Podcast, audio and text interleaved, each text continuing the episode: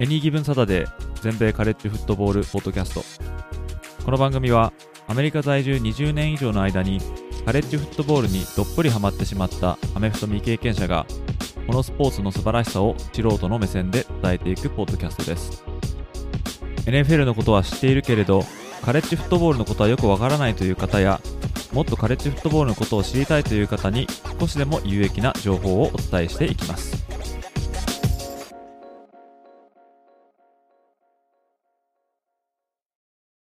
皆様ご機嫌いかがでしょうか。こちらは全米カレッジフットボールファンサイトを運営しておりますAny Given Saturdayです。カレッジフットボール選手がプロリーグである エヌエフエル 入りするための登竜門ともいえるのが エヌエフエル ドラフトですね。今年のドラフトはしがつにじゅうしちにちからみっかかん行われるということで、このエピソードのイントロを収録しているのがしがつじゅういちにちなんですけれども、その一大イベントまであとにしゅうかんほどになりました。毎年この頃になると、当サイトでも注目の候補選手たちを紹介するような記事を上げるのですが、今年は怠けてしまっていて、まだ何も手をつけていないというのが正直なところです。そして日本では、アメリカンフットボールマガジンさんが今年もドラフト候補名鑑をリリースされるということで、まあ、私の付け合い場のドラフト情報に需要があるのかどうかっていうのもちょっとわからないのですが、やっぱりドラフトに関するコンテンツはぜひお届けしたいと思っていたところ、思いついたのが、いっそのことドラフトのプロスペクトに関して詳しい方にお話を聞いてみようということで、ポッドキャストにゲスト出演していただけないかと打診したところ、心よく引き受けてくださり、今回のエピソードの配信にこぎつけることができました。ちょっと今回は企画をゲストの方に丸投げしてしまったのですが、自分の予想以上に濃い内容となり、エヌエフエル ドラフトに向けての下準備には非常に最適なエピソードになったと自負しております。これからドラフトの予習をする方、そしてドラフト名鑑が手元に届くまで待ちきれないという方、今回のエピソードをぜひ聞いていただいて、来たる一大イベントに備えていただければ幸いです。そのボリュームから長めのエピソードになりましたが、興味のある方はぜひお付き合いください。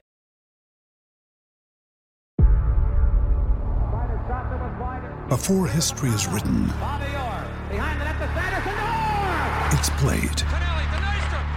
Before it's frozen in time, it's fought one shift at a time. Before it's etched in silver, it's carved in ice. What happens next will last forever. The Stanley Cup Final on A B C and E S P N Plus begins Saturday. 今回のエピソードはゲスト会となります。今回おいでいただいたのは、Twitter のアメフト界隈では知る人ぞ知る卵さんです。よろしくお願いします。はい、卵です。よろしくお願いします。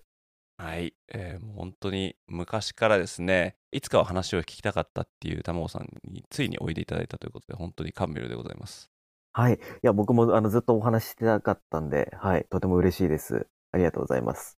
もうカレッジ、そして エヌエフエル と、まあ、非常にですね、精通されてまして、でさらにすごいのが、この エヌエフエル のドラフトに、まあ、非常に詳しいと、特にこのプロスペクトに関する情報量がですね、まあ、本当にすごいんですけども、まあ、今回はですね、まあ、エヌエフエル のドラフトが間近に迫ってきたということもあり、まあ、そういったプロスペクトたちに精通されている卵さんに、まあ、ぜひお話を聞きたいと、まあ、ゲスト出演を打診したところ、快く引き受けてくださったんですね。本当にありがとうございます。いえいえ、ありがとうございます。ということで、まあ、今回はいろいろな自分の知らないお話も聞けると思っておりますので、非常に楽しみです。ということで、卵さん、本日はよろしくお願いいたします。よろしくお願いします。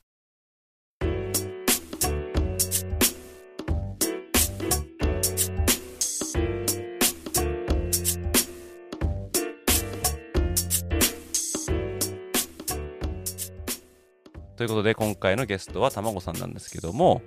まあ、ツイッターをされてる方はですね、たまごさんのこと知ってる方も多いかと思うんですけども、まあ、このポッドキャストを聞いてる方でツイッターをされてない方もひょっとしたらいるかもしれないということで、まあ、そういう方にしてみればね、たまごさんは誰なんだみたいな話になると思うんで、ちょっとですね、たまごさんのお話を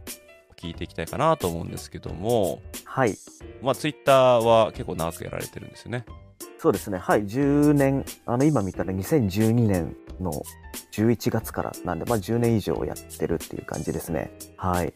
で、あのアメフト歴もあるんですかね。はい、そうなんです。あの大学の時にはアメフト、まあ、よねんかんやってたっていう感じですね、まあ、高校とかは別のアメフトとかなかったんで他のスポーツやってたんですけれども、はい、大学アメフトよねんかんやってました。そのアメフトを始めようかなっていうきっかけっていうのは何だったんですか？そうですね、まあ、高校の時に、まあ、ハンドボールをやってたんですよね。で、大学の部活のハンドボールの練習に行ったらなんかめっちゃレベル高くて、これちょっとハンドボールできないなっていう時に、まあ、ちょうどアメフトの勧誘も受けてて、で、あのアメフト自体はその僕の父親が結構好きで、まあ、ジョー・モンタナとかの世代なんですけれども、はい、まあ、それで家でもスーパーボールとか見てたり、まあ、あとあのガオラとかジータスであの試合もたまに見てたりしてたんで、まあ、馴染みがあったっていうのもあって、はい、まあ、なんかそれでアメフト部入っちゃったっていう感じですね。最初はどこをやられてるんですか？はい、ポジションはポジションはワイドレシーバーです。ずっとですか？よねんかん。あ、そうですね、はい。両面とかでもなく、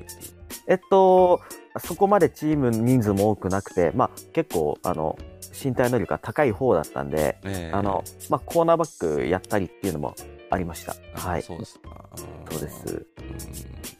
うん。で、大学を終わってからなんか社会で知人でやったとかそういうことはなかったんですか？そういうことはなくて、あの大学よねんかんやってる間に留学に行きたいなってすごい思うようになって、えー、で、あの、まあ、ただちょっとアメフト引退するまでは留学行けないなっていうところで、まあ、よねんかんアメフトをやった後にあのその後フロリダの方にまあ交換留学っていう形で行ったんですよね。はい、ちなみに大学はどちらだったんですか？あのセントラルフロリダ大学って ユーシーエフ っていう大学です。はい、うーん、はい、本当昔からフォローいただいてる方なんかは多分僕がアメリカ行った時もあの普通につぶやいてたんでいろいろと、はい、ね、ちょっとあのプロフねちょっと今見させてもらってますけど、はい、確かにねこれねあのカレッジフットボールのところに ユーシーエフ って書いてますもんね。はい、でちなみにこの横にまあオーバーンですね。私アーバンって言うんですけど、はい、オーバーンですよね。はい、オーバーンって書いてますけど、これなこれもオーバーンもファンってことなんですか？そうです、はい、あのまあ、カレッジフットボールを見ようと思ったきっかけっていうのがやっぱりその エヌエフエル のドラフトをもっと詳しくなりたいみたいなのがあって、で、まあ、その時、まあ、日本であんまりカレッジフットボール、まあ、ツイッターとかでも見てる人っていなかったと思うんですけれども、で、まあ、そんな時にまあどのチームを応援しようかなって迷ってて、でその時まあ当時ジョージアに住んでる人がいて、で彼女とすごい僕仲良かったんですけれども、で、まあ、彼女がオーバーアン大学のファンで、はい、でちょうどそれがねにせんじゅうさんねんのシーズン前だったんですけれども、おでそのシーズンの前ってオーバーアン大学もうめちゃめちゃ弱くて、えー、あの本当に、まあ、なんでも新しいヘッドコーチを持ってきて、まあ、今年頑張ろうみたいなタイミングだったんで、あで、まあ、その人が応援してるっていうのもあって、あじゃあちょっとオーバーアンタイガース追ってみるかっていうところであのファンになったっていう感じですね。キックろくの時はいつでした？はい、あ、それがにせんじゅうさんねんなんですよ。なんで本当ファンになったこのいちねんめにあの一応、はい、最後の、えっと、チャンピオンシップまで行けたっていう、まあ、それもす ご, すごかった、まあ、なんかやっぱそういうのがあっても完全にファンになっちゃったみたいなのありますね。キックろく私も見てましたからねテレビで。思わず叫びましたよ本当に本当あれは、はい、そんなことあんだなっていう感じで、いやすごいですよね。えー、あれを見させられたらもうもうファンになっちゃいますよねそれね。いや、えー、本当です。はい、あそうなんですね。えでこの ユーシーエフ の方はどれぐらい行かれたんですか？はい、もうなあの短期ってことね。そうなんです。あの大学のプログラムだったんでいちねんかんだけですね。あでもいちねんいらっしゃったんですね。はい、うん。でその間もじゃあ、あの現地で試合見たとか？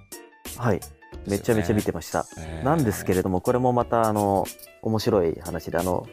ユーシーエフ ってスコット・フロストっていう、まあ、ヘッドコーチが結構立て直したんですけれども、はい、その前のシーズンはあの、まあ、ずっと昔からヘッドコーチやってた、まあ、おっさんがいて、でまあ、彼がその僕が行ってたシーズンもうマジでチームめちゃめちゃ弱くて、オラーリーですか？あのそうです、オラーリーです、うん、はい、あのー、そうですね、僕が行ってたシーズンはあのまさかのこのシーズン全敗っていうのをやりまして、うん、はい、あのれいしょうじゅうにはいっていう、半端ない成績で、あ、そっか、スコット・フロストの前の年ですね。前です、はい、えー、前年はもうゼロ勝だったんですよ、うん、じゅうにしあいやる中で、はいはい、そのタイミングでちょうど行って、行ってました。でそれでじゃあそのえその見たのはそのダメだった年だったんですか、はい、ダメだった年だった、はい、年だったんですね。じゃあね、そうなんです、はい、あともう いちにねんずれてたらっていう感じだったんですね。もういちねんにねんか、そうですね、えーはい、あ、そうだったんですね。セントラルフロリダは行ったことないな。まあ、えー、そうですね、そうですね。オーランドには行ったことありますけどね。あ、本当ですか。はい、はい、そうなんですよ。あ、そうなんですね。じゃあ、あのもうそれで帰って、まあ、あとはもう、もう見るに見るのに専門みたいな、そういう感じになってる、ね。そうですね。はい。で、まあ、あの卵さんといったらですね、もうとにかく、まあ、知ってる方はもうこれに尽きると思うんですけど、あのビッグボードってね。はい。あのノートにあの記されてるんですけど、私がそれやられてるのを気づいたのは多分去年とかだったと思うんですよね。はい、えー、だそれであの、まあ、見返していくとちょそれはもっと前に や, やられてから始めてましたよね。そうですね、はい、ジョー・バローの年からやってますね。にせんじゅうきゅうねんですね、じゃあね。はい、そうだ、私は、まあ、カレッジフットボールの、まあ、情報をアウトプットしてるような、まあ、ウェブサイトをずっと作ってまして、でその延長上で、まあ、エヌエフエル のドラフトの、まあ、話もなんとなく、まあ、書いてたんですけど、それでもあの例えば一つのポジションに、まあ、まあ、よん、ごにんぐらいをピックアップしてちょっと書くぐらいだったんですよね。でそれでまああのやってたんですけど、これ何度もここのポッドキャストで言ってるんですけど、自分はツイッターを始めたのがにせんじゅうななねんぐらいで、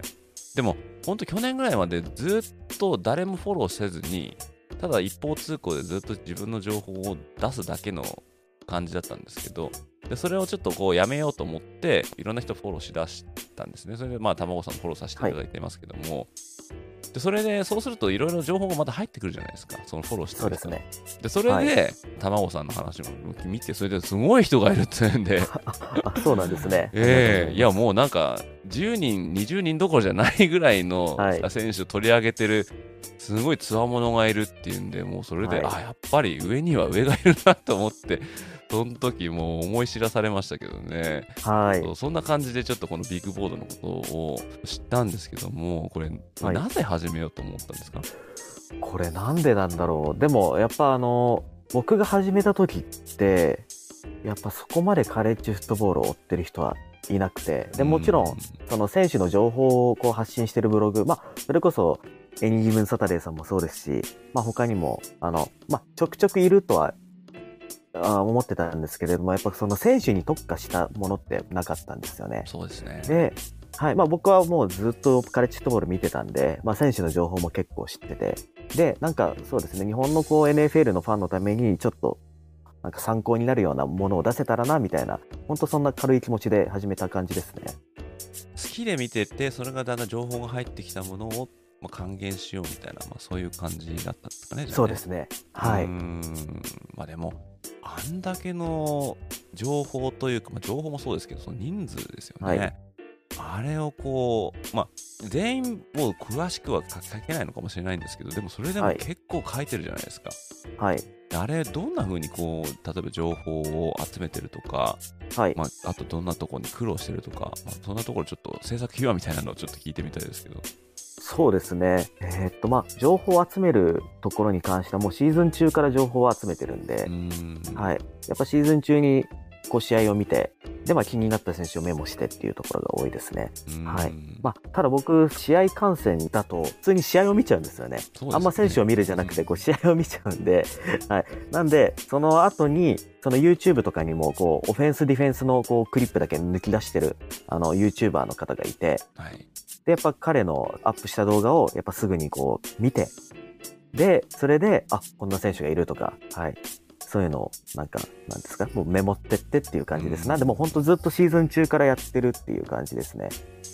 まあだいたいこう見てると、まあ、華やかなポジションってあるじゃないですか。はい、スキルポジションみたいな、はい、例えばクォーターバックとか、まあ、レシーバーとか、はい、まあそういう、えー、結構こう名前が出てくるような選手は、まあ、こう情報量も多かったり、まあ、あと露出も高かったりすると思うんですけど、もそうでもない選手がいるじゃないですか。例えばラインマンとか、はいはいはいはい、まあ、詳しい人とか、まあ、と通な方とかって、はい、そこ、そこだけ見る人もいると思うんですけど、はい、でもそういうところも結構ついてくるっていうところがね、いやすごいなって。だから私なんかは結構付け合い場の情報で、まあ、見てて、ああすごいこいつみたいな感じで、それであこの人はすごいですみたいな、はい、そういう単純な情報なんですけど、いやそこら辺のね全部こう隅から隅までこう行き届いてる情報量っていうのがすごいなと思って感じてました。ありがとうございます、うん、はい。でそれであのね、あのーまあ、スペースもね、あのーはい、やられてましたよね。このファームゲームイーターさんと、はい、もうシーズン始まってから毎週いっかいぐらいやられてますよね、お二人でね。そうですね、毎週やってましたね。そうですよね、はい、であの私もタイミングがあって聞けたときはちょっとこう、はい、聞こうかなと思って、でもすごく長くやられてて、もうさんじかんとかよじかんぐらいずっと喋ってるっていうのが、はい、すごいなと思って、まあ、聞いてたんですけど、これはいつからやられてるんですか？これはあの昨年なんで、まあ、今シーズンというか、なんで始めたんだったかなっていうのも忘れててで今ちょっとあの調べてみたら、まあ、ファームゲームイーターさんもあの注目選手リストみたいなのをこう作ってて、でノートに公開してたんですよ。うんでやっぱ僕が見ても彼も半端なくこうあの選手とか見てて、でやっぱりその僕ツイッターを見てて、自分よりこうカレッジの情報を知ってるって人、まあそこまで多くはないんですけれども、あのまあ彼はもうその中の確実に一人っていうところであって、でまあなんかあのお互いにノートを出してるっていうのもあったりして、でまあもちろんツイッターでずっとフォローはし合ってたんで、なんかまあお互いにしてたんですけれども、なんかまあ去年にそのなんかぜひカレッジに関するスペースやりたいですねみたいな話が、まあ突然パッて出てきて、でそれで始めたって感じですね。あ、そうなんですよ。もうじゃあ結構長くずっとやってたってわけじゃなくて、去年から始めたっていう。そうですね、はい。去年の本当シーズン前に多分一回あの今シーズンの魅力みたいなスペースとかやって。まあ、魅力と、あとまあどのチームが推しとか、まあ、どういう選手がいるかみたいなのも紹介したスペースっていうのをやって、でそこからなんかもう週にいっかい毎週その週の試合のこうハイライトみたいなのをやってるっていう感じですね。えー、いや本当にその情報量がすごくて、これ打ち合わせとかされてるんですか？あ、してないです。してないんですよね。でもこれで、はい、例えばな誰かの名前があここでこういう選手いましたよね、はい、ああそうですねみたいなんで、はい、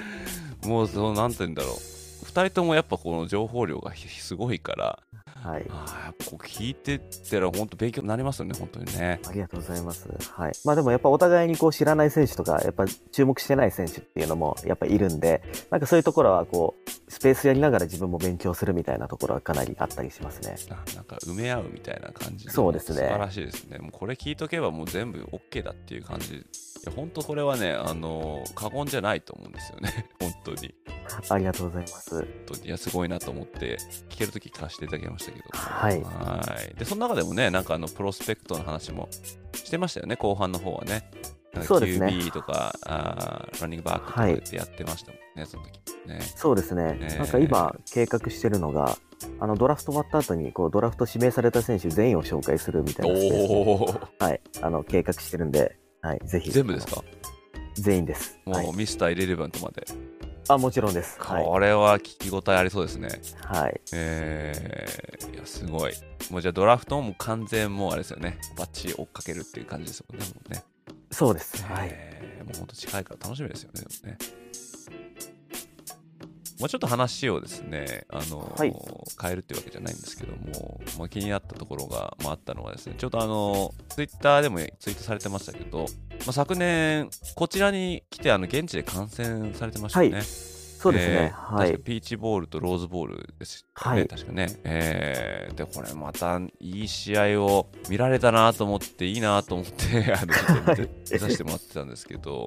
はい、これはどうでした？ピーチ、まず、まあ、ピーチボールから。そうですね、はい、いや良かったですね。まあ試合はもちろん面白かったのはそうなんですけれども、なんだろう、まあ僕実はそのニューイヤーズシックスってあるじゃないですか。はい、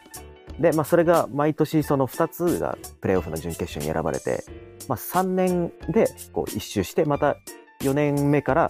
あのまた同じこうふたつが選ばれるみたいなのになってると思うんですけれども。僕実はその、あの準決勝をこう全部回るっていうのを、まあ、昔からやってまして。あ、そうなんですね。はい、あのコロナでちょっと、まあ、行けなくなっちゃったんですけれども、最初に行ったのがそのローズボールで、あのベイカー・メイフィールドとジェイク・フロムがオクラホマ対ジョージア戦、あの、はい、オーバータイム行った、えー、あそこから毎年こう準決勝にこう行くっていうのをやってて、なるほど。で、はい、それで去年はビーチボールっていう感じで、まあ、いっこずつこう選んでやってて、今よねんめになるんですけれども。でこれでじゃあ全部いっかい一周したってことなんですかね、はい、あ、えっとあとアロッカーのか。あ、そうなんですよ。まだあの、そうそう、まだあとふたつ残ってるの。ふたつ残ってるんです。そうですね。はい、えー、あ、そうなんですね。ちなみにえじゃあ去年じゃなくて、はい、おとその前の年は。その前はですね、にせんじゅうきゅうのえっと終わりですね。まあなんでコロナの前なんですけれども、あれは、えー、フィエスフィエスタボールかな。あのアリゾナで、はい。どこかやりました？あれはですね、クレムゾンとオハイオステートです。ああ、なるほど。はい。トレバー・ローレンスとジャスティン・フィールズですね。はい、あ、すごいですね。で今回でさらにもう一つローズボールも、まあ、これはあの、はい、準決勝じゃないですけど見られましたもん ね, ねはい行きました、えー、これもまた面白い試合だったんじゃないですか。そうですね、はい、あのこの伝統的なローズボールってそのパックじゅうにとビッグじゅうの試合なんですけれども、はい、はい、でまあなんですか、今のこの形式っていうのが、あのカレッジフットボールのプレー、プレーオフがこうエクスパンションされたらもうなくなっちゃうんで、そうですね。一応今年がそのラストの、あのこの伝統的なマッチアップだったみたいですね。はい、こおそらくその今年の終わりのローズボールはあのプレーオフの準決勝なのかな。あ、そっかそっか。だとするとビッグじゅうとパックじゅうにないと。はい。でその次の年からはじゅうにチームか、はい、なるんで。ローズボール私もいっかいだけ見に行ったことあるんですけどね。そうですか、えーはい、いやローズボール の, あの外側のバラのロゴがこうバンって書いて、はい、ローズボールとかあれ見ただけでちょっと鳥肌立ちますね。ちょっとね、いいですね、えー、本当なんかこれが世に言うローズボールかみたいな感じで、はい、よかったですよね。私が見たのはですねにせんきゅうねんの、はい、ユーエスシー とペンステートの試合だったんですよね。 ユーエスシー がマーク・サンチェスだったんですよね、はいはいはい、あ、なるほど、えーはい、その時ですね。そう見ました。もう結構前ですね。いいですね。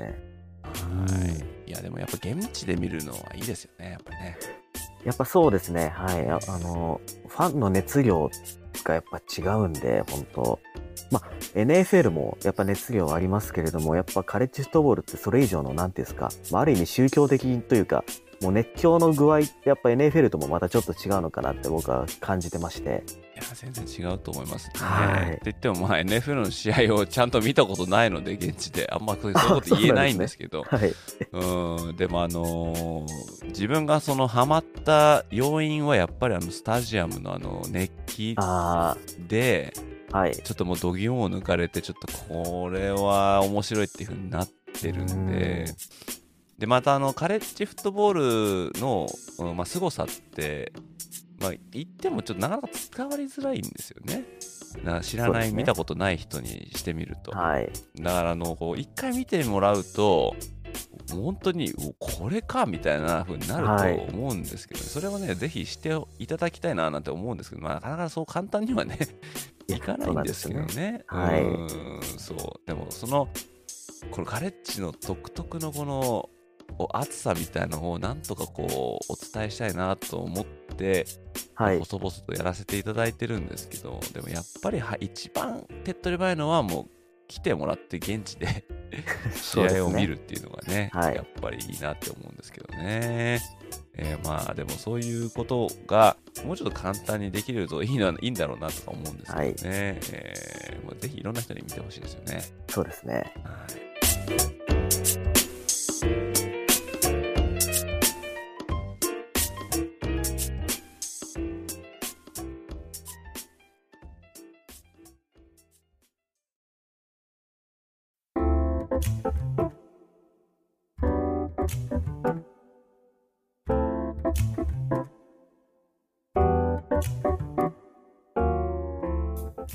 ということでここまではですね、たまごさんのアメフト歴とか、まあ、そういう話をちょっと聞いてきたんですけどもですね、ここからはですね今回のメインテーマ、えこちらの方にですね、移動させていただこうかなと思うんですけども、まあ、その名もですね、オール卵さん エヌエフエル ドラフトプロスペクトチームということなんですけど、まあ、なんじゃこらっていう話になるかもしれないんですけども、まあですね、こちらですね、今ドラフト候補選手から、卵さんが選ぶベストチーム、まあ、オール卵チームを決めると。こういうですね、企画を私が持ち込みましてですね、えー、ちょっと僭越ながら選んでいただくっていう企画をですね、ちょっと頼んだんですけども、まあ、あのさっきもですね、ちょっと話していた通りですね、まあ、スペースの方で、まあ、卵さんは結構詳しくですね、プロスペクトの話を、まあ、されてますよね。だから、あのー、ここでですね、その話、じゃあこの選手どうですかみたいな話をしてもですね、まあ同じことだし、えー、まあそれはだったらスペースの方を聞いていただければいいと思うので、でここはちょっとひねりましてですね、そのいろいろいるプロスペクトの中からですね、卵さんに自分が思うベスト、まあ、じゅういちないし、えー、まあにじゅうににんとか、まあ、それにプラスしてスペシャルチームみたいな、はい、そういうのを各ポジションずつベストの選手、卵さんが選ぶっていうのをですね、ちょっと選んでいただきました。ここでちょっと紹介していただいて、はい、まあ、その選手についてちょっとお話を聞いていきたいなっていうですね、ことをやっていこうかなと思いましてですね、はい、そのとこをちょっとお願いいたしましたけども、本当にすいません、ありがとうございました。いえいえ、はい、あのやっぱり選ぶの楽しいですねって結構迷いましたでも。えー、特にあの一つしかないポジションどれにしようかなみたいなのはね、はい、あると思うんですけど、それをですね、一体誰を選んだのかっていうのを私もこれ、はい、あの全然聞いてませんので、今回初めて発表していただけるということで、あの、まあ、リスナーの皆さんと一緒にちょっと楽しんでいきたいなっていうのはあるんですけどもですね、はい、まあ、ポジションって結構あの特に最近ディフェンスとかでね、なんかエッジとか言うじゃないですか。昔はなんか普通に ディー、ね、ディフェンスエンドとかって言ってたんですけどね、だんだんちょっとこのいろんなことが変わってきて、まあ、エッジみたいな言い方したりとか、はい、またあとはね、あのもっと細かいこと言うと フォースリー ディフェンスとか スリーフォー ディフェンスとか、まあ、いろいろあると思うんですけども、まあ、そこら辺はですね、全部あの玉川さんに一任して、はい、ベストのオフェンス、ベストのディフェンス、そしてスペシャルティームをですね、ちょっと選んでいただきましたけども、はい、ちょっとですね、楽しみですね、聞いてみたいですけどもね、いいですかね。はい。じゃあまずはですね、まあ、オフェンスからじゃあいきましょうか。はい。まああのー、私もね、どの選手を何人選んだとかっていうのは本当にもうお任せしてるんで、はい、まあそうですね、えー、まあ キュービー ぐらいから、まあ、徐々にあとはもう、あのー、玉尾さんのペースで、はい、上げていただけるといいかなと思うんですけども、じゃあよろしくお願いします。はい、よろしくお願いします。はい。ではそうですね、キュービー から発表というか、あの紹介させていただきます。まあ、キュービー なんですけれども、まあ、今年はそのドラいち級が一応よにんぐらいいるっていうところになってて、で、まあ、あの上位のふたり シージェー ストラウド、オハイオステートの シージェー ストラウドとアラバマのブライス・ヤングが、まあ、カレッジでの実績は文句なしで、まあ、トップスリーとかで指名されるっていう風に見られてて、で、まあ、あとはあのフロリダのアンソニー・リチャードソンとかケンタッキーのウィル・レイビスって選手、まあ、彼らはカレッジの成績はそうでもないんですけれども、やっぱプロになった時にどれだけ伸びるかっていうところで、まあ結構やっぱ注目されてるんですよね。で、僕はあの、アンソニー・リチャードソンがすごい好きで、あの、本当 キュービー として過去最強クラスの身体能力を持ってて、で、肩の強さも半端ないんですけれども、もうコントロールがめちゃめちゃカスっていうところも含めて、すごい好きなんですよ。はい。なんですけれども、あのまあ、僕は本当はこのアンソニー・リチャードソン全体いちいになってほしいなっていうのは常に思いながら、あの最近ドラフトは追っかけてるんですけれども、まあ、自分のこうチームを作るってなったら キュービー はアラバマのブライス・ヤングにさせていただきます。はい、なるほど。その流れでアンソニー・リチャードソンって行くのかなと思ったんですけど、はいはい、もうちょっとあの使い物にならないんで、あの、はい、ね、ブライス・ヤングですね。確かに夢のある選手ですよね。そうですね、はい、えー、まあ確かにヘマはしてましたよね。はい、プロリーグでね。はいはい、えー、でも本当株の上がり方はすごいですよね。そうですね。本当に、まあ確かに身体能力的なものはすごいですね。はい、ラマジャクソン、なんていうんですか、ラマジャクソンとキャム・ニュートンを足したみたいな、そういう言われ方してますもんね。はい。いや、えー、そう。まあでも、まあ堅実にブライス・ヤングをっていうことですね。これはブライス・ヤングですね。はい。ちなみにこれ シージェー ストラウドとブライス・ヤング、はい、で、まあ、選ぶとしたらもうブライス・ヤングにもなったと思うんですけど、はい、何が決めてたんですかね。はい、そうですね、欠点がどんだけあるかっていうところですかね。うん、僕にはあのブライス・ヤングに関しては欠点は本当に体の小ささだけだと思ってるんで、うん、はい、今シーズン、まあ、にじゅうにねんのシーズンは成績は落としてるんですけれども、まあ、その理由っていうのはやっぱりそのワイドレシーバーが本当誰もいなくなって、で オーエル も相当弱くなったっていうところがあって、なんですけれどもやっぱこの成績さんぜんさんびゃくにじゅうはちヤードさんじゅうにタッチダウンごインターで、まあ、パス成功率 ろくじゅうよんてんごパーセント っていうの、まあ、あの悪くないっていうところ、はい、そうですね。負けた試合もねもう本当、はい、あのワンポゼ差とかですもんね、どっちもね、あのそうですね、エルエス もテネシーもね、はい、やっぱこれはもう キュービー がやっぱ力なきゃやっぱあのメンツでここまで試合はできないと思うんで、はい、はい、それは納得ですね。そうですね、えーまあ、ストラウドももちろんいいんですけれども、まあ、サイズもありますし、はい、まあ、ただ彼に関してはやっぱりそのこのにねんかんでこう組んできたワイドレシーバーっていうのがもうほぼ全員一巡クラスっていうところもあったりそうですね、はい、まあ、あと針の穴を通すようなコントロールじゃなくて結構そのスペースをうまく使うみたいなのが結構得意だと思ってて、その エルビー の後ろにこううまく落とすとか、はい、そういう能力っていうのも一級品だと思うんですけれども、なんかクイックスローでこう例えばあのワイドレシーバーのスラントとかそういうのに通すっていうのがブライス・ヤングの方が上かなと。でやっぱプロってそういったクイックスロー系やっぱ投げれないとダメだなっていうのは個人的には思ってるんで、はい、まあ、全然悪くないんですけれどもストラウドに関しても、はい、どっちか選ぶとすればってなったらブライス・ヤングかなって僕は、はい、思ってます。そうですね、いや本当にもう見てて面白い選手でしたね、ブライス・ヤングは。そうですね、えー、で思ったよりそこまで怪我をしてなくて、まあ、ちょっとあの足首やっちゃった時ありましたけどね、はい、いち試合あのあれはどの試合で出てなかったんでしたっけね、テキサスエンデムかあの時出てなかったですね。あ、そうですね。はい。えー、でもそれなりにあの怪我、まあ、ちっちゃくてって言って言われてるけどそこまで怪我してる印象もなくて、ないですね。えー、ちょっと楽しみですね。プロでどれまでやれるか。はい。えー、じゃあブライス・ヤングがえっと キュービーワン ということで。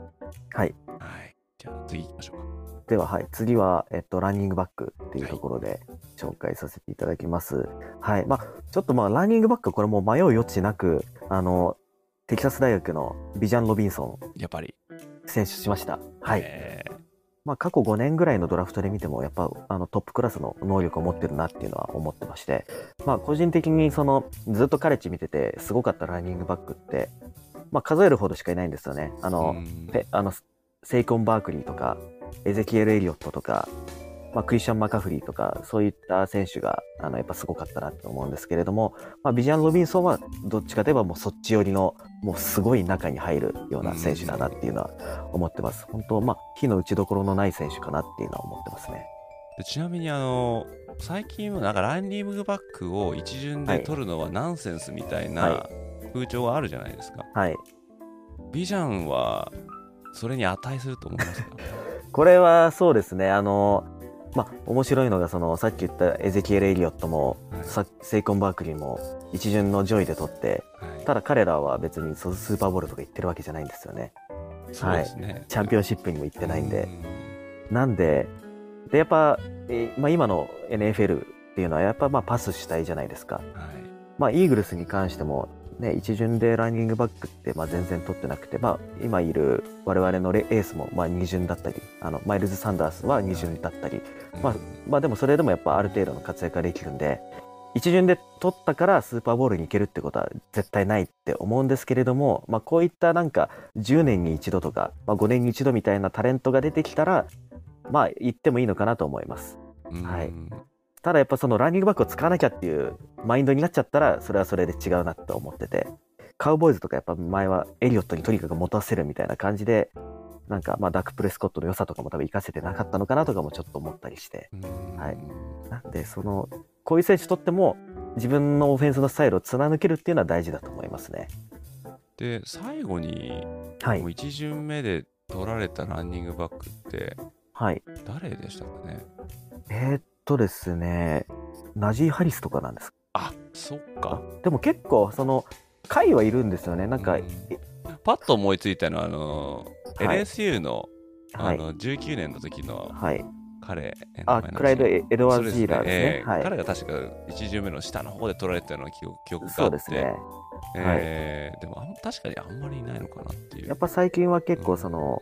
うん、一巡回っていうのが多いですよね。そうですよね、はい、上で取られるってことね。なかなかね、そうですね。にじゅういちねんにナジー・ハリスとあの イーティーエヌ がトラビス イーティーエヌ が、はい、イーティーエヌ も取られてましたね、結構上でね。そうですね。でもなんかどうなんだみたいなこと言われてたりもするんですよね、はい、うーん、そっか。でもそうですね、ビジャン以外いないのか。ちなみに次誰が上げるって言ったら誰になります？僕はね、ザック・シャボネーかギブス、アラバマのギブス、どっちかですかね、はい、ここは。うん、はい、は ユーシーエルエー ですね。ユーシーエルエー ですね、えーはい、あ、私彼好きでしたね。いやー、いいですよね、うん、いいですね。なんか弾丸な感じが好きですね。はい、うん、あ、そっかそっか、うん、ギブスもね、もうなんだろう、さっきもちょっと出ましたけど、全然そのアラバマの中で武器がない中でなんか一人なんとかやってたって感じですよね。レシーバーなのか、はい、ランニングバックなのかみたいな、はい、いろいろいろいろ、あれ彼がいなかったらと思うとね、アラバマもさらにもうやばかったですよね、きっとね。やばかったと思います。ね、はい。はい。まあでもまあビジャン一択ということで、そうですね。はい、ランニングバックはビジャン・ロビンソン、はい、テキサス、はい、ということですね。はい。はい、じゃあ次はどうしましょう。はい。次はですね、あのー、まあワイドレシーバー。何に選ぶかっていうのをちょっと思って、えー、で僕今年はワイドレシーバーその上位級はあの結構、まあ、不作というか、うん、なんか結構似た選手が多いんですよね。スロットとか小柄で結構そのクイックネスがあるタイプの選手が多くて、はい、でなんか自分のチームを作るってなるとやっぱちょっと大型ワイドレシーバーとスイス選手ふたり置いときたいなみたいなのを思ってて、うん、でまあさんにんワイドレシーバー置くのかってちょっとあの考えたときに、はい、これふたりでいいやって僕思っちゃって、はいはいはい、で代わりにじゃあフルバックをこうってことで僕フルバックこうで選びます。おー、なるほど、はい、フルバック来ないかと思いましたけどね、はい、そうですね、ちょっと楽しみですね、じゃあね。フルバックなんですけれども、はい、あのフルバックはノースダコタステートのハンター・ルプキーっていう選手を選んでます。はい、聞いたことないです。あ、本当ですか。はい、はい、エフシーエス のエフシーエス の名門です、まあ、名門です。はい、ね、トレイランスとかカーソン・ウェンツとか輩出した エヌディーエスユー のフルバックなんですけれども、彼がもう万能フルバックで、あの、そうなんですね、はい、一応ハーフバックにも入れるぐらいのスピードがあって、プロデイはよんびょうごーなな、よんじゅうヤードよんびょうごーななって、まあ、かなりあの速いタイムで走ってるんですけれども、まあ、一応にひゃくさんじゅっポンドあるというところで、はい、あのまあ、フルバック体型なんですけれども、これに加えてキャッチ能力がめちゃめちゃ高いんですよね、彼。うん、はい、ワイドレシーバー級のキャッチを見せるっていうので、すごいなんか万能なフルバックが今あのノースダコタステートにいて、であのノースダコタステートって、まあ、ずっと エフシーエス その下のレベルで、まあ、試合をやってるんですけれども、あの去年アリゾナ大学と試合やったんですよね、パックじゅうにの エフビーエス の。でその試合でもうスクリメージヤードひゃくはちじゅうヤード、ひゃくはちじゅうヤード、はい、まあ、パスラン含めてひゃくはちじゅうヤードってフルバックがいなんで、まあ、ちょっと近年の中でも最強フルバックが今年はドラフトで出てくるんで、じゃあこれはちょっと置いとかなきゃいけないですね、じゃあこれね。はい、なんでちょっと選びました。はい、そうかそうか、そこまでちょっとやっぱりちょっと情報の網はいってなかったですね。はい、そうですね、えー、じゃあフルバックをじゃあ置くと、フルバックを選んで置いちゃいました。えー、はい、あのこれ事前にねちょっとお話しした時にね、あの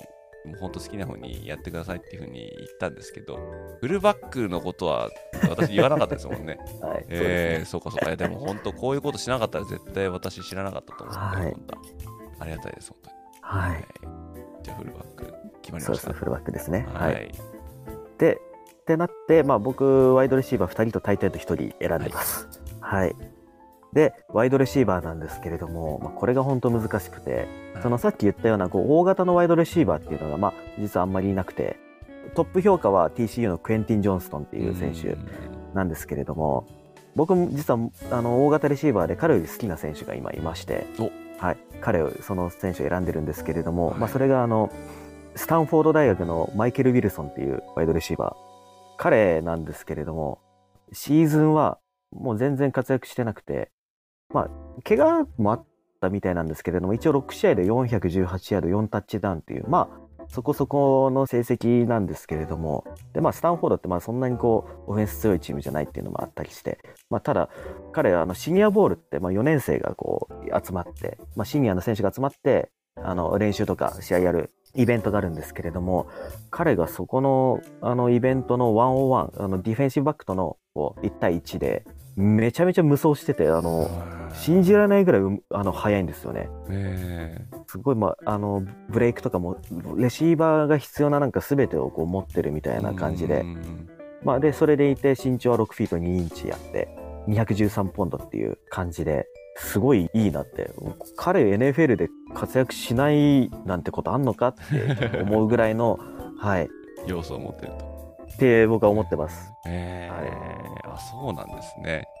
そのあの ティーシーユー のジョンストンは、はいはい、結構途中からなんか数字が伸びてきましたよね、去年ね。そうですね、はい、そうですよね。だからそれまでどこにいたんだみたいな感じだでもあったんですけど、でもさらにその、はい、スタンフォードのマイケル・ウィルソンマイケル・ウィルソン、えーはい、マイケル・ウィルソンも私は正直あんまり知らないですよね。はい、でもこれあれですか、やっぱりあのシニアボールって結構こう、はいまあ、注目されて、でそこで名を上げる選手もまあいると思うんですけど、はい、そのそこで発掘されました、それともその前から知ってました？そこで発掘されましたね。はい、シニアボール、その誰が選ばれたかっていうのはあの事前にリストは出てるん で,、はい、で そ, それで全選手、まあ、見てたんですけれども、はいまあ、たまたま見た試合が別にそんなによく彼が良くない試合だったんであんまりこう気づかず、ただやっぱシニアボールの練習を見てたらやばい選手がいるっていう感じになった。じゃあこれちょっと見てみたいって感じですね。はい、じゃあまずじゃあひとりめのレシーバーがマイケル・ウィルソンというところで、はいでそうですねまあ、今年はそのスロット向きのワイドレシーバーがいっぱいいるんですけれども、はいまあ、ちょっとフルバックを入れちゃったため、やっぱ Z みたいなポジションにする必要があるなと思って、はいはい、であのー、なんていうんですか、結構その、まあ、小柄で素晴らしい選手って今年いっぱいいて、はい、あのボストンカレッジのゼイ・フラワーズとか、はい、ノースカロライナのジョシュ・ダウンズとか、まあ、オクラホマのマービン・ミムズとか、まあ、本当いっぱいあの小柄で結構スロット向きのスピードもあってすごい選手っていっぱいいるんですけれども、まあ、その中でちょっと僕が今回選んだのはヒューストン大学のタンク・デルっていうワイドレシーバーがいまして、彼をちょっと選びました。はい、彼の良さは、彼はですねごフィートはちインチひゃくろくじゅうごポンドってもうめちゃめちゃちっちゃいんですよね。小柄ですね。うん、かなり小柄なんですけれども、まあ、実は彼もあのシニアボール組の一人で、まあ、あのシーズンは過去にねんもめちゃめちゃ活躍してて、それこそですね、えっと、にせんにじゅうにねんはせんさんびゃくきゅうじゅうはちヤードじゅうななタッチダウンで、その前にせんにじゅういちねんがせんさんびゃくにじゅうきゅうヤードじゅうにタッチダウンっていう、カレッジだともう無双するぐらいのレベル。ただやっぱこの体格がどうなのかなっていうのは僕はずっと思ってたんですけれども、まあ、彼もそのシニアボールの練習を見てたらもう全く問題にならないぐらい速いというか、うんあのもうこんだけキレキレだったら、まあ、あの大丈夫だろうっていうところで、はい、あの一気に自分の中で評価を上げてオール卵チビリとだったんですね。はい、あ、いやこれもいいこと聞きましたね。いやもうなんか、はい、例えばね名前だけで言ったら多分ジョーダン・アディソンとかいるじゃないですか。はい、そうですね。ねはい、そういうところでドンってくるのかなと思った、はい、思いきやってことですよ ね, すねやっぱりそういう、はい、そういう情報をやっぱ聞きたかったですね、えー、ジョーダン・アディソン、ね、その名前はそんな知ってるし、はい、っていうことですけどね。そうですね、うん、でスミス・インジグバとかもですね、えー、そうですね、ねはいうんまあ、彼もね多分、まあ、やるんでしょうけどね、えーはい、プロに行けば、うん、そうなんですよ、はいえー、でもやっぱ一つ選ぶとするとっていうことですね。そうですね、えー、はいわかりました。じゃあふたりじゃあレシーバー揃ったんで、じゃあタイトエンドですかね。はい、タイトエンドは今回はですねあのオレゴンステートのルーク・マスグレイブっていう選手を選びました。はい、はいまあ、タイトエンド今年よにんぐらいこう、まあ、上位候補がいてですよね。はいまあ、ノートルダムのマイケル・メイヤーとか、はい、ユタのキンケイド、ジョージアのワシントンで、はいまあ、みんな微妙にこう特徴っていうのは違うんですけれども、はいまあ、その中でこのマスグレーブって選手、まあ、シーズンはまあ怪我とかで全く出てない、もうに試合ぐらいしか出てないんですけど、まあ、それでも本当 エヌエフエル でやっていけるスピードとこうキャッチ力とか迫力みたいなのがやっぱ試合でありまして、うーんと、まあ、でそのに試合のテープを見てもこいつはちょっとまあ本物だなみたいな感じはやっぱするんですよね。うんそうはい、今年ね結構いますもんね、タイトル今おっしゃったよにんもそうですしね。うんはい、なんかタイタイトルのが近年ってことじゃないんでしょうけど、はい、どんどんどんどん活用されるような感じがしますんでね、はい、だからちょっとこの時期なんていうんですか、ケルシーとか、はい、えー、ジョージ・キトルとか、まあ、そういうですね、うん、はい、なんか次のそういうタイトエンドでこう分かれるのは誰かみたいな感じで、そこのまあそのよにんもね入れば絶対やるんでしょうけども、今回はマスグレイブと、はい、マスグレイブです。はい、はいですね。まあこれじゃあそうスキルプレイヤーオフェンスベース揃いましたけども、はい、じゃあこの屋台骨のオフェンシブライン、はい、これはごにんですね。はい、ごにんですね、えー、ちょっと聞いてみたいですね。はい、そうですね。で、オーエル に関しては今年は結構なんかもう強化がもうカチッと決まってるなっていう、そのトップ選手はっていうイメージがあるんで、はい、うん、まあ、あのあんまりこうなんか気をてらったような選び方はしてないんですけれども、まあ、まずレフトタックルはオハイオステートのパリス・ジョンソン・ジュニアですね。はい、はい、まあ、彼はもともと世代トップ評価の、ね、タックルだったんですよね。高校時代はトップ の, あのタックルで、でにじゅういちねんシーズンはガードやってたんですよ。あのそうなんですね。そうなんです。両タックルに、まあ、エヌエフエル 行った選手が、ね、あの い, いたんで、なんで今年からそのレフトタックルデビューだったんですけれども、やっぱすごいアスレチック能力がありつつも体格もろくフィートろくインチさんびゃくじゅうさんポンドと、まあ、文句ないサイズもありますし、テクニックもありますし、パワーもありますし、下半身の強さとかもあったり、あとあの結構タックルっていうのは、ね、まあ、よく言われるのがやっぱアームの長さが長い短いっていうので、まあ、どんだけでかくてもアームが短かったらガードにされがちなんですよね、 エヌエフエル の世界っていうのは、はい、なんですけれども彼はもうさんじゅうろくインチっていうもう相当長いアーム持ってて、なんでまあ本当あんま欠点のない選手だなと思って見てます。はい。で次はレフトガード、レフトガード、はい、レフトガードはあの ティーシーユー のスティーブ・アビラっていう選手ですね。はい、彼もあの ティーシーユー あの今年チャンピオンシップまで行った ティーシーユー のレフトガードやってたんですけれども、まあ、そんなに彼はその身体能力とかはないんですけれども、非常に安定しててとにかく強いんですよね。下半身も上半身ももうバキバキに強くて。でもパスラッシュとかもやっぱ反応もよく、なんか視野とかもすごい広くて、まあ、動ける動けないかって言われたら、まあ、微妙なんですけれども、あのカレッジレベルで見てる分にはもう全く問題ないぐらいあのいい選手ですね、スティーブ・アビラ。はい、ティーシーユー もね先シーズン本当に躍進しましたもんね。そうですね、はい、はい、彼は良かったです。はい、じゃあ、じゃあ次はセンターいきましょうか。はい、センターはですね、まあ、今年センターも結構いいプロスペクターいるんですけれども、その中で一番安定してたのがミネソタ大学のジョン・マイケル・シュミッツっていう選手ですね。まあ、彼結構キャリアもあって今年にじゅうよんさいっていうので、まあ、ちょっと年はいってるんですけれども、あのー、なんかレスリングのバックグラウンドがあって下半身が異常に強くて、サイズはろくフィートよんインチさんびゃくいちポンドって、まあ、そこまで大きいわけじゃないんですけれども、なんか体重もあんまりない中で全然体重のなさを感じさせない、パスプロだったら例えばでっかいディフェンシブタックル相手にしても全然動かないとか、はい、あとテクニックよんじゅうヤードとかなんかめちゃめちゃ遅かったんですけど、テクニックの速さとこういっぽんめの速さとか、こうラインバッカーを取りに行くタイミングの良さとか、まあ、そういったものもすごい良くて、いやいいセンターだなと思って見てます。うーん、ミネソタってあのレスリングのバックグラウンドあるっていうと、なんかなるほどって思ってしまいますね。なんかね、あ、そうですね、ミネソタね、はい、ミネソタ強いですからね、強いですもんね、ね、あのブロックレスナーとか、えー、はい、そうですもんね、はい、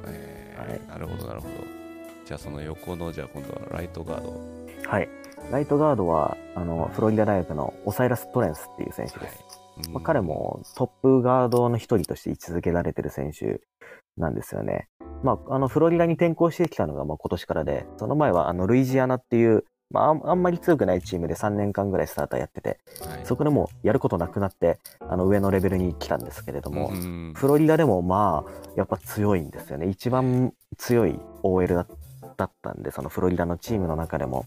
サイズもろくフィートごインチさんびゃくさんじゅうポンドとあって、まあ、ガードにあってほしいこう幅の広さみたいなのもあったり、うん、はい、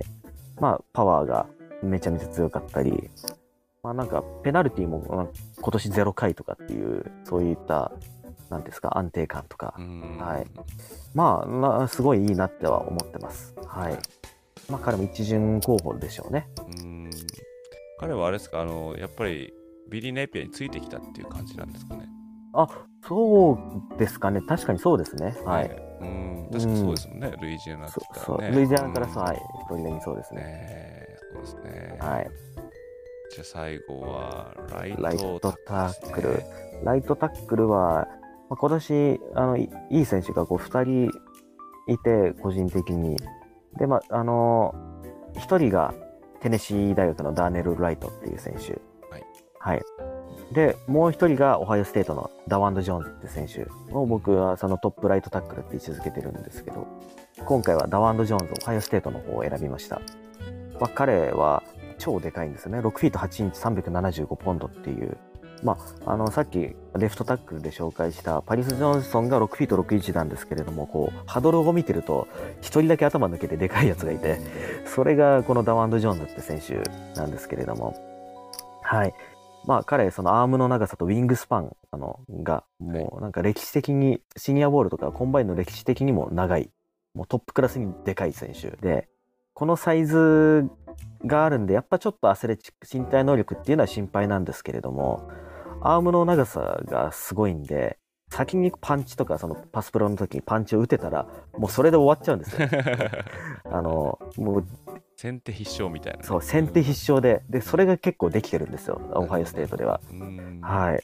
なんでまあそうですね、 エヌエフエル で活躍するのかって言われたら、まあ、ちょっとわからないんですけれども、まあ、なんかスピードタイプのラッシャーとかもいっぱいいますし、えーはい、まあ、ただあのなんていうんですか、まあ今のところはもう文句ないと思ってます。で、あのダーネル・ライトってさっき言ったテネシーの選手は今年はそのトップ選手の一人のウィル・アンダーソン・ジュニアを完封してたっていうのもあって、はい、そういうのもでっかいあれですね、でっかいですね。はい、なんかウィル・アンダーソンもインタビューかなんかで一番難敵だったのはこうダーネル・ライトだみたいな話をしてたっていうのもあったり、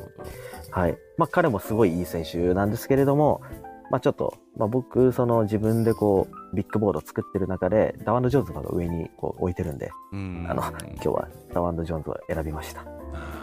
はい。ということはオーラインにふたりオハイオステートがいるってことですね。あ、そうですね。はい。えー、その通りです。なんかそれもちょっと感慨深いですね。はい、うんそうなんです。じゃあこれでオフェンスのじゅういちにんが出揃いましたね。はい。はい、ちょっと本当にもうあの半分ぐらいはあんまり聞いたことない名前だったんでいや本当これ勉強になります、はい、本当に あ,、はい、ありがとうございます、はい、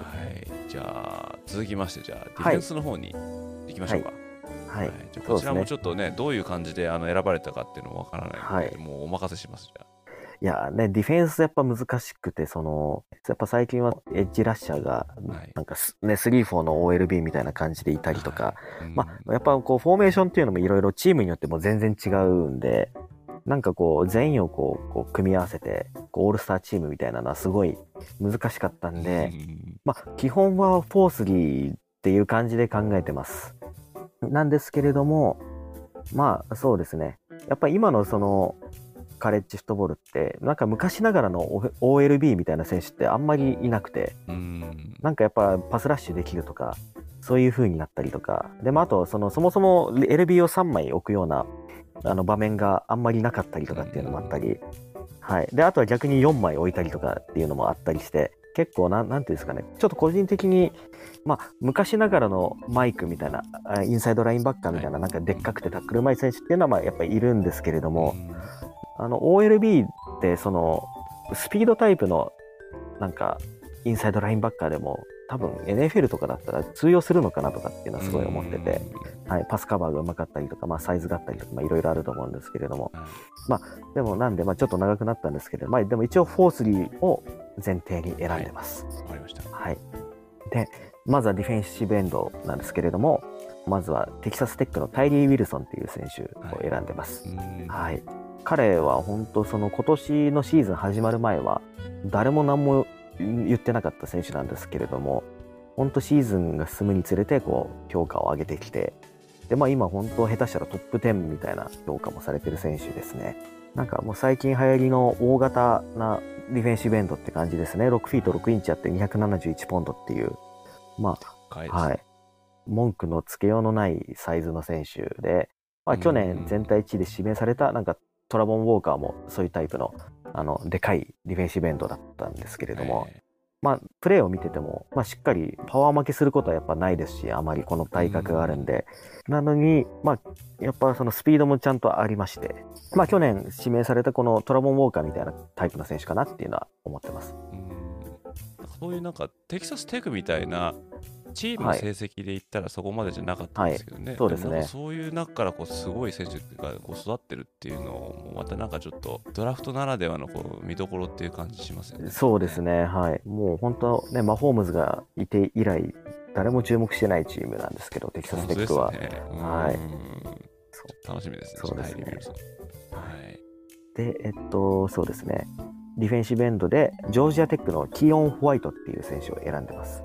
彼はろくフィートごインチにひゃくはちじゅうごポンドある選手で、まあ、彼も結構でかくて、で、まあ、彼もまたシーズン前はね、誰も何も語ってなかった選手なんですよね。で、もともとオールドドミニオンっていうチームでタイトエンドで入って、タイトエンドとしてキャリア始めて、そこからディフェンシブエンドに転向して、にせんにじゅうねんとにじゅういちねんを合わせてもなんかよんしあいしか出てなくて、でゼロサックみたいな感じで本当誰も知らなかった選手なんですけれども、まあ去年にせんにじゅうにねんにじゅうにしあいでじゅうよんロスタックル ななてんごサックっていう成績を残して、であのシニアボールとかでもすごい評価を上げて、まあ結構ラッシュにこうスピードとパワーを乗せるのが得意なタイプの選手かなと思ってて、はい、とは言ってもランディフェンスでもやっぱ下半身の強さで全然押されないとか、まあ身体能力もすごい高くて、まあなんかテクニックとかはそんなになさそうなんですけれども、やっぱり素材としてはなんかすごいいいかなっていうのと、まあ、あと成績もすごい良かったんで、はい、ちょっと今日は選んでるって感じですね。これテクに、はい、えー、転向したのは去年ですか？これにせんにじゅういちねんです。はい。あ、じゃあにねんやったんですよね。そうですね。ただ、はい。にじゅういちねんはよんしあいでゼロサックみたいな成績なんで、えー、じゃあもう本当去年花咲いたっていう感じですね。はい、そうですね。なんか怪我、足の足首の怪我とかだったと思うんですけれども、はい、なるほどなるほど。で目立ってなかったんですけど去年花咲いたって感じです。なるほど。はい。じゃあ注目ですねこれ。はいはい。で ディーティー なんですけれども、 ディーティー 一人目、まあノーズタックルっていう感じでマジスミスっていうミシガンの選手を選んでます。マジスミスもまあ多分結構最近評価は、まあ、ずっと評価高かったと思うんですけれども、ろくフィートさんインチにさんびゃくにじゅうさんポンドの選手なんですけれども、身体能力が異常に強いっていうので結構有名で、 G アスレチックっていうあのスポーツの、まあ、メディアがあるんですけれども、そこの記者が毎年カレッジ全体を見た時のこうフリークリストっていうのを作ってて、フリークみたいなあの選手をこう上げてるんですよね。化け物みたいな、化け物みたいな、もう身体能力が異常みたいな選手を上げてるんですけど、このマジスミスはそのフリークリストの去年の全体いちいだったんですよ。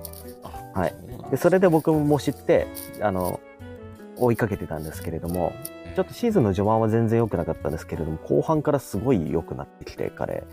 はい、でまあ、もちろんフリークみたいなこう身体能力があって、あのコンバインは実は全然何もやってないのかな、ベンチプレスぐらいしかやってないっていうのもあるんですけれども、一応例えばベンチプレスさんびゃくにじゅうごポンドをにじゅうにかい上げるとか、コンバインってにひゃくにじゅうごポンドでやってるんですけど、そうですよね。そう、それをにじゅうにかい上げるとか、スリーコーンをろくびょうきゅうごで走るとか、このこのサイズでとか、なんかすごいさんびゃくポンド以上あるんですかね。さんびゃくにじゅうさんポンドあるノーズタックルです、はい、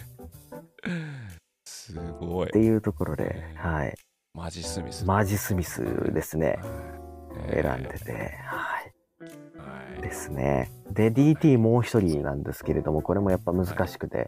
い、いい選手はいっぱいいるんですよね。クレムゾンのブリジーとか、ね、もちろんジョージアのジェイレン、ジェイレン・カンターもそうなんですけれども、問題児、そうですね、問題児、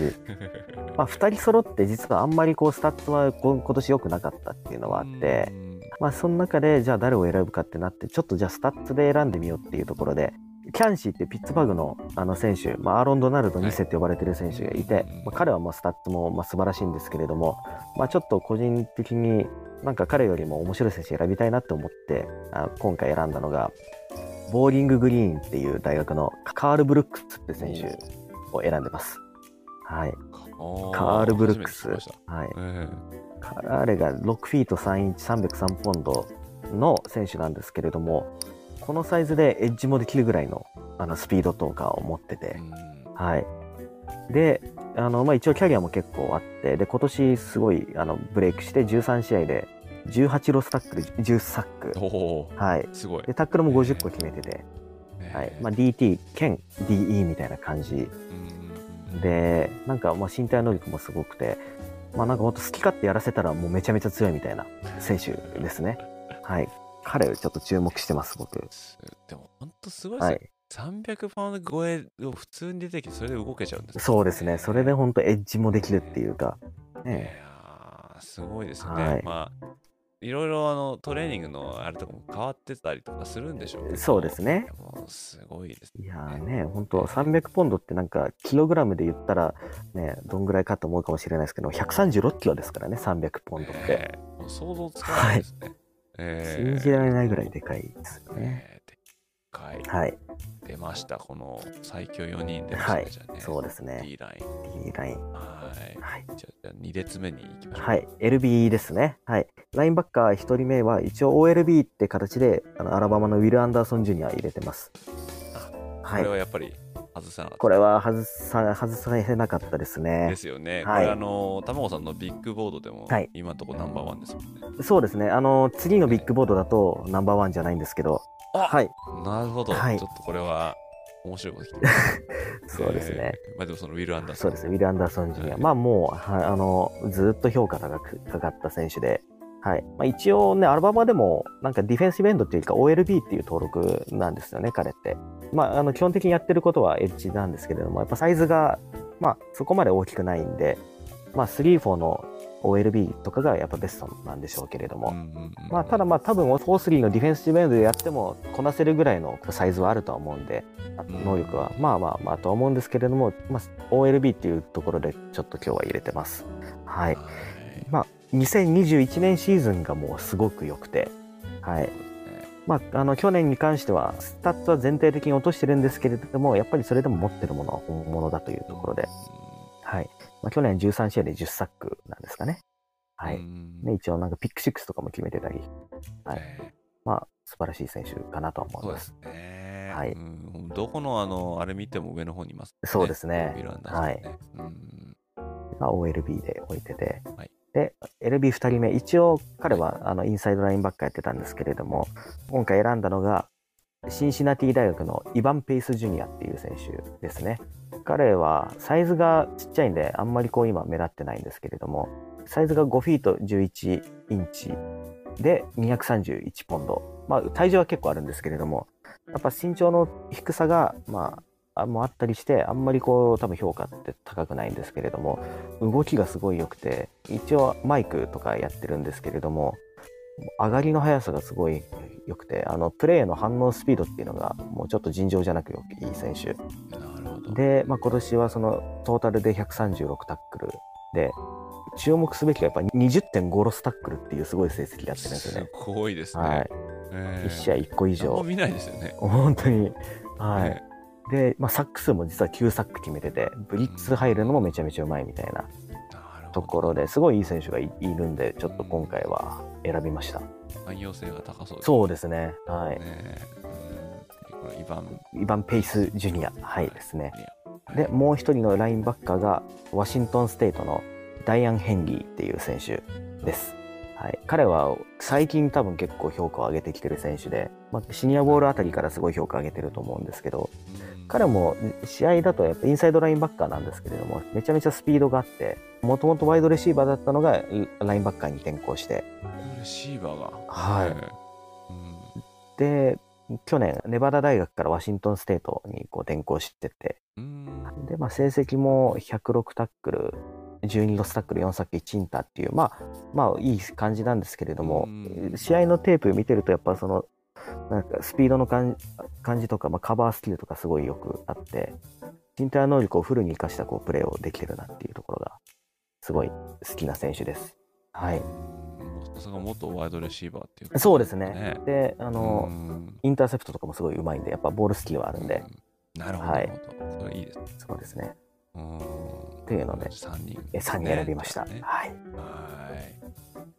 そして最後バックフィールドになりますかね、はい、コーナーバックふたりですね、はい、コーナーバックははい、これはあの多分ほとんどのその今のビッグボールと一緒なんですけれども、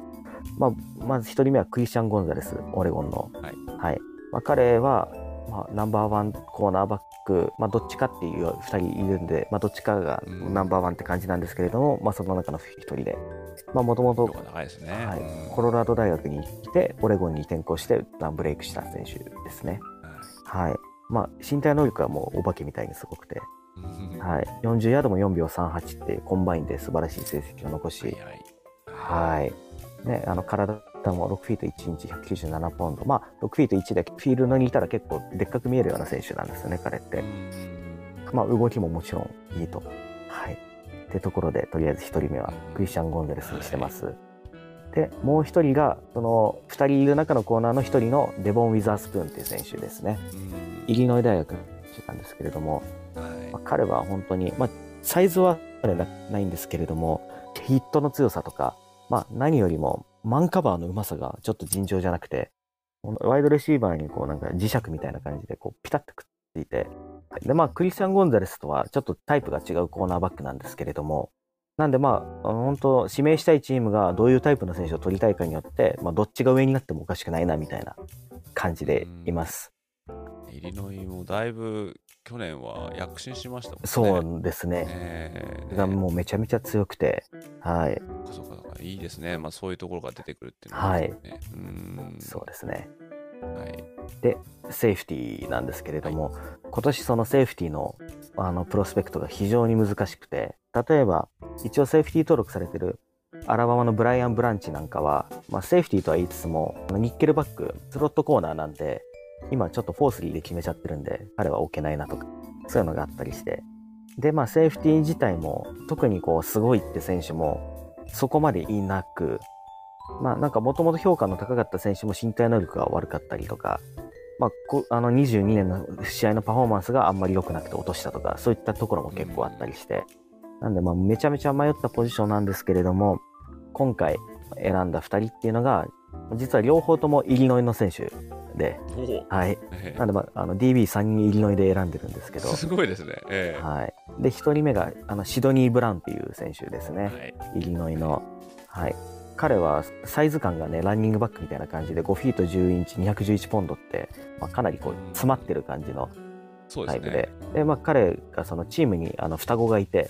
双子の兄弟のチェイス・ブラウンって選手はそのチームでもうエースランニングバックやってて、はいはいはい、いましたね。そうなんです、えーまあ、あの身体能力はもう爆裂に高く、かつ去年はろくインターかなんか決めてるんですよね、セーフティーでストロングセーフティーなんですけれども、タックルが、うん、結構積極的であんまりなのにあんまり上手くないとかってちょっとあったりするんですけれども、まあでもそれでも、まあ、身体能力も爆裂に良くて、このサイズでよんじゅうヤードよんびょうよんじゅうななとかで、あのセーフティーが今年そのコンバインでみんななんか大したあの身体能力を残せなかったっていうのがあって、 そ, そんな感じでしたね。そういえばね、そうなんです、えー、の中でも、まあ、ちゃんとあの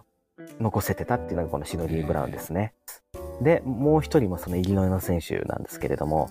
彼はあのジャータビアス・マーティンっていう選手ですね。彼も実はコンバインもめちゃめちゃ良くて、むしろ彼が多分セーフティーの中でトップクラスに良かったのかなっていうところで、あのよんじゅうヤードはセーフティーの中でサインの成績よんびょうよんじゅうろくで、バーティカル垂直跳びは全体でトップですね、今年の全体トップのよんじゅうよんインチで、ブロードあの立ち幅跳びもセーフティートップの成績とかっていう、まあ半端ない身体能力があるんですけれども、まあその身体能力があるんでフリーセーフティーもできるし、こうニッケルコーナーバックもできるっていうところがあって、でまあもともとはそのコーナーバックでまあセーフティーに転向したっていうのもあって、まあカバーとかもやっぱうまくで、まああの身体力もめちゃめちゃ高いんで、やっぱカバー範囲の広さとかそういうのもすごいあの目立ってて、でまあタックルも意外とうまいというところで、まあこれ彼何位で指名されるのかなっていうのはちょっと分かんないですけれども、まあね、シドニー・ブラウンもマーティンも多分まあ、デイツー で指名される可能性も十分あるかなと思ってます、はい、すごいさんにん入りのですかね。そうですね、はい、道理で強かったわけですよね。そうですね、はい、強かったです、あのチームは。えー、なるほど、はい、出揃いました。すいません、めちゃめちゃ喋ってしまいました。いえいえいえいえいえ、本当もう超勉強になります、はい、本当これ、えーまあ、いろんなところをやっぱり見るんですけど、はいまあ、よく聞く名前ですよ、ねはいえー、でもそういうとこじゃなくてっていうので卵さんのこのお知るところとか聞くとまた、はい、ああなるほどっていう風になるんで、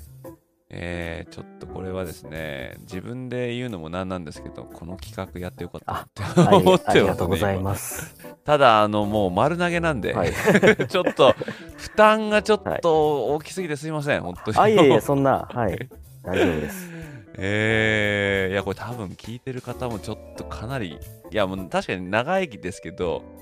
いやもうあっという間だと思いますねこれ聞いてたらね。あ本当ですか、えー、ありがとうございます。でまああのディフェンスオフェンスじゅういちにん、はい、まあこれがやっぱりこう気になるところでじゃあ、はい、次に行って行ってまあこのね他のあのスペシャルチームを上げないのはちょっとディスリスペクトかなと思ったん で,、はいそうですねはい、こちらもねやっぱりちょっと、はいまあ、パンターとキッカーとリターナーって私は言ったんですけど、はい、まあタモさんの、はい、スペシャルチーム誰選ぶかっていうのもちょっとお聞きしたいですね、はい、そうですねスペシャルチームはちょっとまだそこまでこう各選手をちゃんと見れてるわけじゃないんで、まあ、結構スタッツで選んだ部分っていうのがありまして、まあ、なんですけれどもそうですねキッカーは結構何人かいい選手がいてまあ、今多分トップ評価なのがミシガンのキッカーなのかなジェイク・ムーディーって選手がいるんですけれども、まあ、彼もめちゃめちゃいいんですけれどもちょっとスタッツで エヌシー ステートのクリストファー・ダンテ選手を選びました、うん、彼がですねよねんかんぐらいずっとキッカーやっててあの今年 エヌシーダブリューエー レコードの エフジー 成功回数を更新した選手なんですよね、はい、きゅうじゅうななかいとかだったんですけれどもで今年すごい安定しててあのにじゅうきゅうかい蹴ってにじゅうはちかい成功してるっていうすごい安定感のある選手ですねっていうところで、はい、あのクリストファー・ダン君をキッカーとして選んででパンターも今年はなんかさんにんぐらいすごいいい選手がいるんですよねでその中で、まあ、一番有名なのがオクラホマのマイケル・タークっていう選手がいて、はい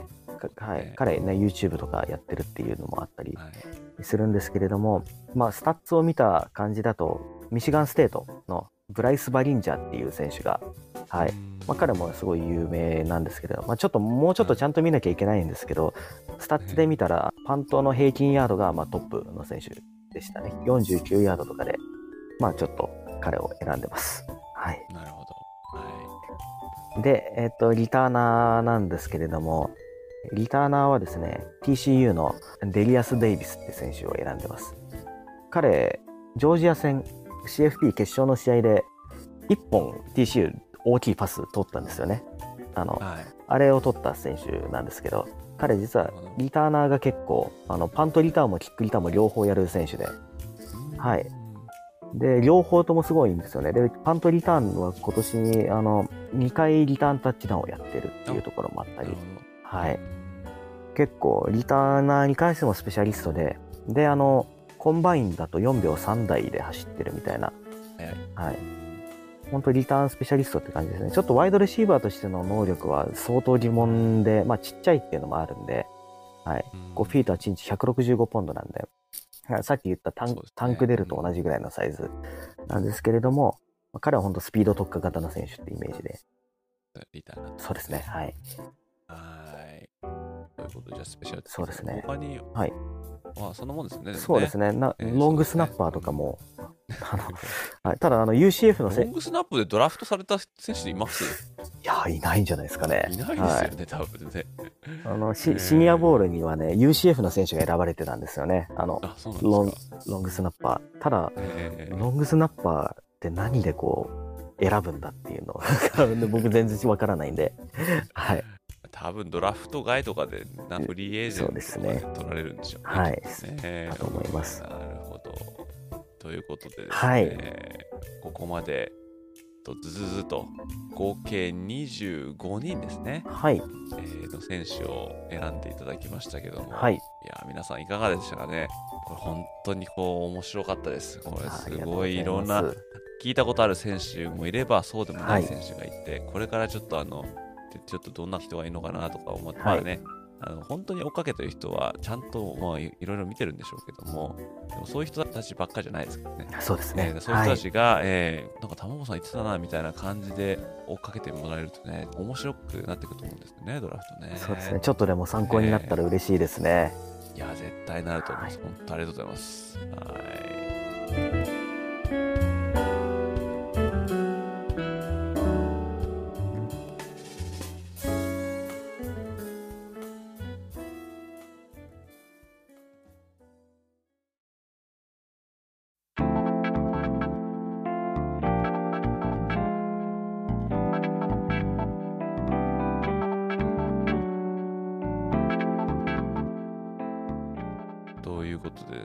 はい、はい、まあ、あのドラフトの方はですね、もう、まあ、今収録時から考えるとあとさんしゅうかんですね、はい、うーん、まあ、だいぶあのもう近づいてきてますけども、はい、まあ、ドラフトはね、あのもう年々メディアの注目度とかも上がって、イベントとしてのこの催し物みたいな感じでもう確立してますもんね、はい、あのコロナでちょっとあの開催ができなかったっていう、その対面でできなかったっていうのがありますけども、まあ、アメリカではもそういうのもほぼ完全になくなってっていう感じで、えー、大きなイベントとしても注目されてますけども、はい、まあ、玉子さんもね、もう当然このドラフトプロスペクトこういうふうな感じでかけてらっしゃいますから、はい、今回も大変楽しみなイベントだと思うんですけども、そうですね、はい、もしこのにせんにじゅうさんねんのドラフトに際してこれはちょっと一番注目したいなというか、これはちょっと気になるんだよなっていう点がもし一つあるとすれば、まあ一つどころじゃないと思いますけども、一つ選ぶとしたらどの点になりますかね。そうですね、やっぱ全体いちいで誰が指名されるのか、まあ、クォーターバックになるかと思うんですけれども、どの キュービー が指名されるのかっていうところが一番楽しみですね。そうですよね、はい、まあ、なんか話によってね、まあ、シージェー ストラウドか、まあ、ブライス・ヤングかみたいな、はい、話になってますけどね、まあ、この話はね、あのちょっと玉子さんのチームを選んでいくときの キュービー のところでもね、まあ、似たような話しましたけども、はい、えーまあ、どっちとっても大丈夫なんだろうけど、でもやっぱりね、あの気になりますよね、全体いちいっていうのがね、はい、誰になるのかっていうのが、うん、まあ、全体にいよりも全体いちいの方が長く語り継がれるのは確実ですからね。そうですね、やっぱチームもやっぱこの キュービー で行くぞっていう感じになりますからね、全体いちいっていうのは、ね、はい、わざわざ全体いちいにトレードアップしてまでみたいな、やっぱでかいと思うんですよ。あの、そうですよね、うん、こういうこの選手を軸にチームを作っていくっていう明確な意思表示になるんで、はい、これパンサーズですね。そうですね、ね、うん、ともなくちょっと気になるところですね、はい、まあ、あの、まあ、ドラフトはその誰が取られるとか、あと自分が推してた選手がどこに行くとか、えー、まあそういう、あとはこの選手知らないなみたいな選手が取られてるとかっていう、まあ、もうずっともうみっかかんでやるんですけども、まあ、玉子さんはね、ずっとドラフトのことは追っかけてきたと思うんですけども、はい、まあ、醍醐味っていうか、見ててこうやっぱこれだから面白いんだよなとか、はい、えー、だからやめられないみたいな、そういうなんかポイントってありますかね、はい、これはどうなんですかね、やっぱ駆け引きとかなんですかね、チーム同士の。やっぱりその日本の例えばプロ野球のドラフトとかって指名権って交換できないじゃないですか、はい、でも、ね、アメリカの、ね、エヌエフエル のドラフトにせよ、あの指名権を交換するっていうのがあったり、あとその指名権と選手を交換するっていうところとか、ね、それこそ去年はイーグルスなんかはドラフトの指名権で エージェー ブラウンを獲得したりっていうのをしてますし、はい、なんかそういったこの当日になってもなんかどういう動きがあるのかわからないみたいな、まあ、そのチーム同士の駆け引きとか、まあ、なんかたまには、ね、それこそなんですか、まあ、イーグルスって、まあ、僕イーグルスファンで、イーグルスってカウボーイズと、まあ、ずっとライバル関係なんですけれども、あのデボンタ・スミスを取った年のドラフトっていうのは、あのニューヨークジャイアンツがスミスを取るってずっと思われてたんですよね、あの位置的にも。なんですけれども、イーグルスとカウボーイズが指名権トレードして、でイーグルスがジャイアンツの前に入ってスミスを取ったっていうあのことがあって、でそれでジャイアンツは結局スミス取れなかったんでトレードバックして違う選手を取ったんですけれども、はい、なんかそういったなんかライバル関係とかでもやっぱその利害が一致したらそういったこう協力できるみたいな、そういうのも含めてやっぱ面白いなって思います。そう本当に当日でもそういうトレードダウンとかありますもんね、はい、そうですね、うん、そうだ、それでなんかあのいろいろ駆け引きとかもあったりとか、はい、そのね、陰で、まあ、取引とかもしてたりとかするんでしょうけどね、はい、それでまあ私もあの、まあ、昔ちょっとポッドキャストでお話したこともあるんですけどね、ちょっとあまりにもその話をしすぎて指名権の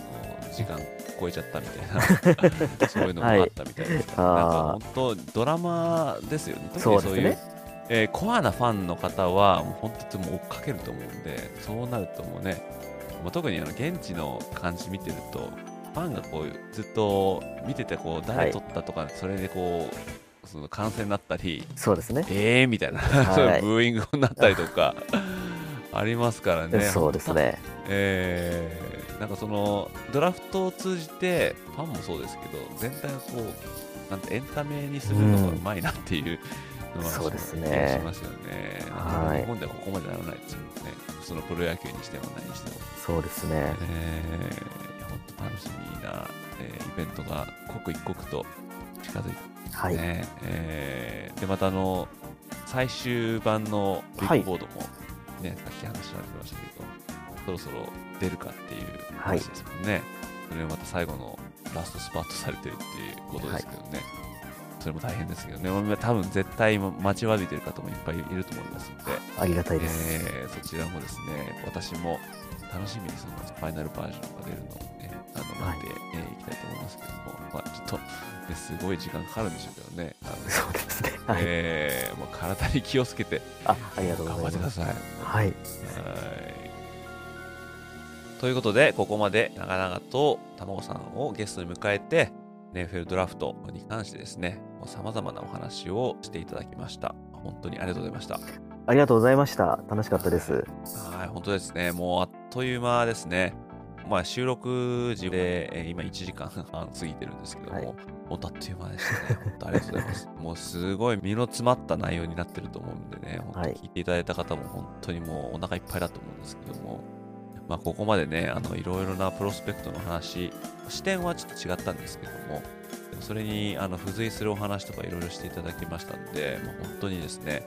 来たるドラフトが本当楽しみだなっていう感じになりました。本当にありがとうございます。ありがとうございます。はい、もうできればですね、もうこれ好評になればですね、毎年このドラフトになったらたまごさんをお呼びしてみたいな、はい、エピソードに、ね、ありがとうございます。していただけたらなってちょっと思ってます、はい。本当にありがとうございます。ということですね、まあ、聞いてる皆さんもドラフトに向けてですね、ちょっと情報を集めたいとか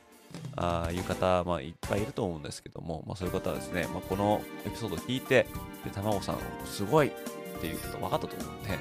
たまごさんのですねノートにあるビッグボード、多分このエピソードが配信された後ぐらいにですね最終バージョンが出ると思いますので、こちらの方もですねぜひぜひ、えー、覗いていただいてドラフトに備えていただきたいと思いますね。ということで今回のゲストはたまごさんでした。どうもありがとうございました。ありがとうございました。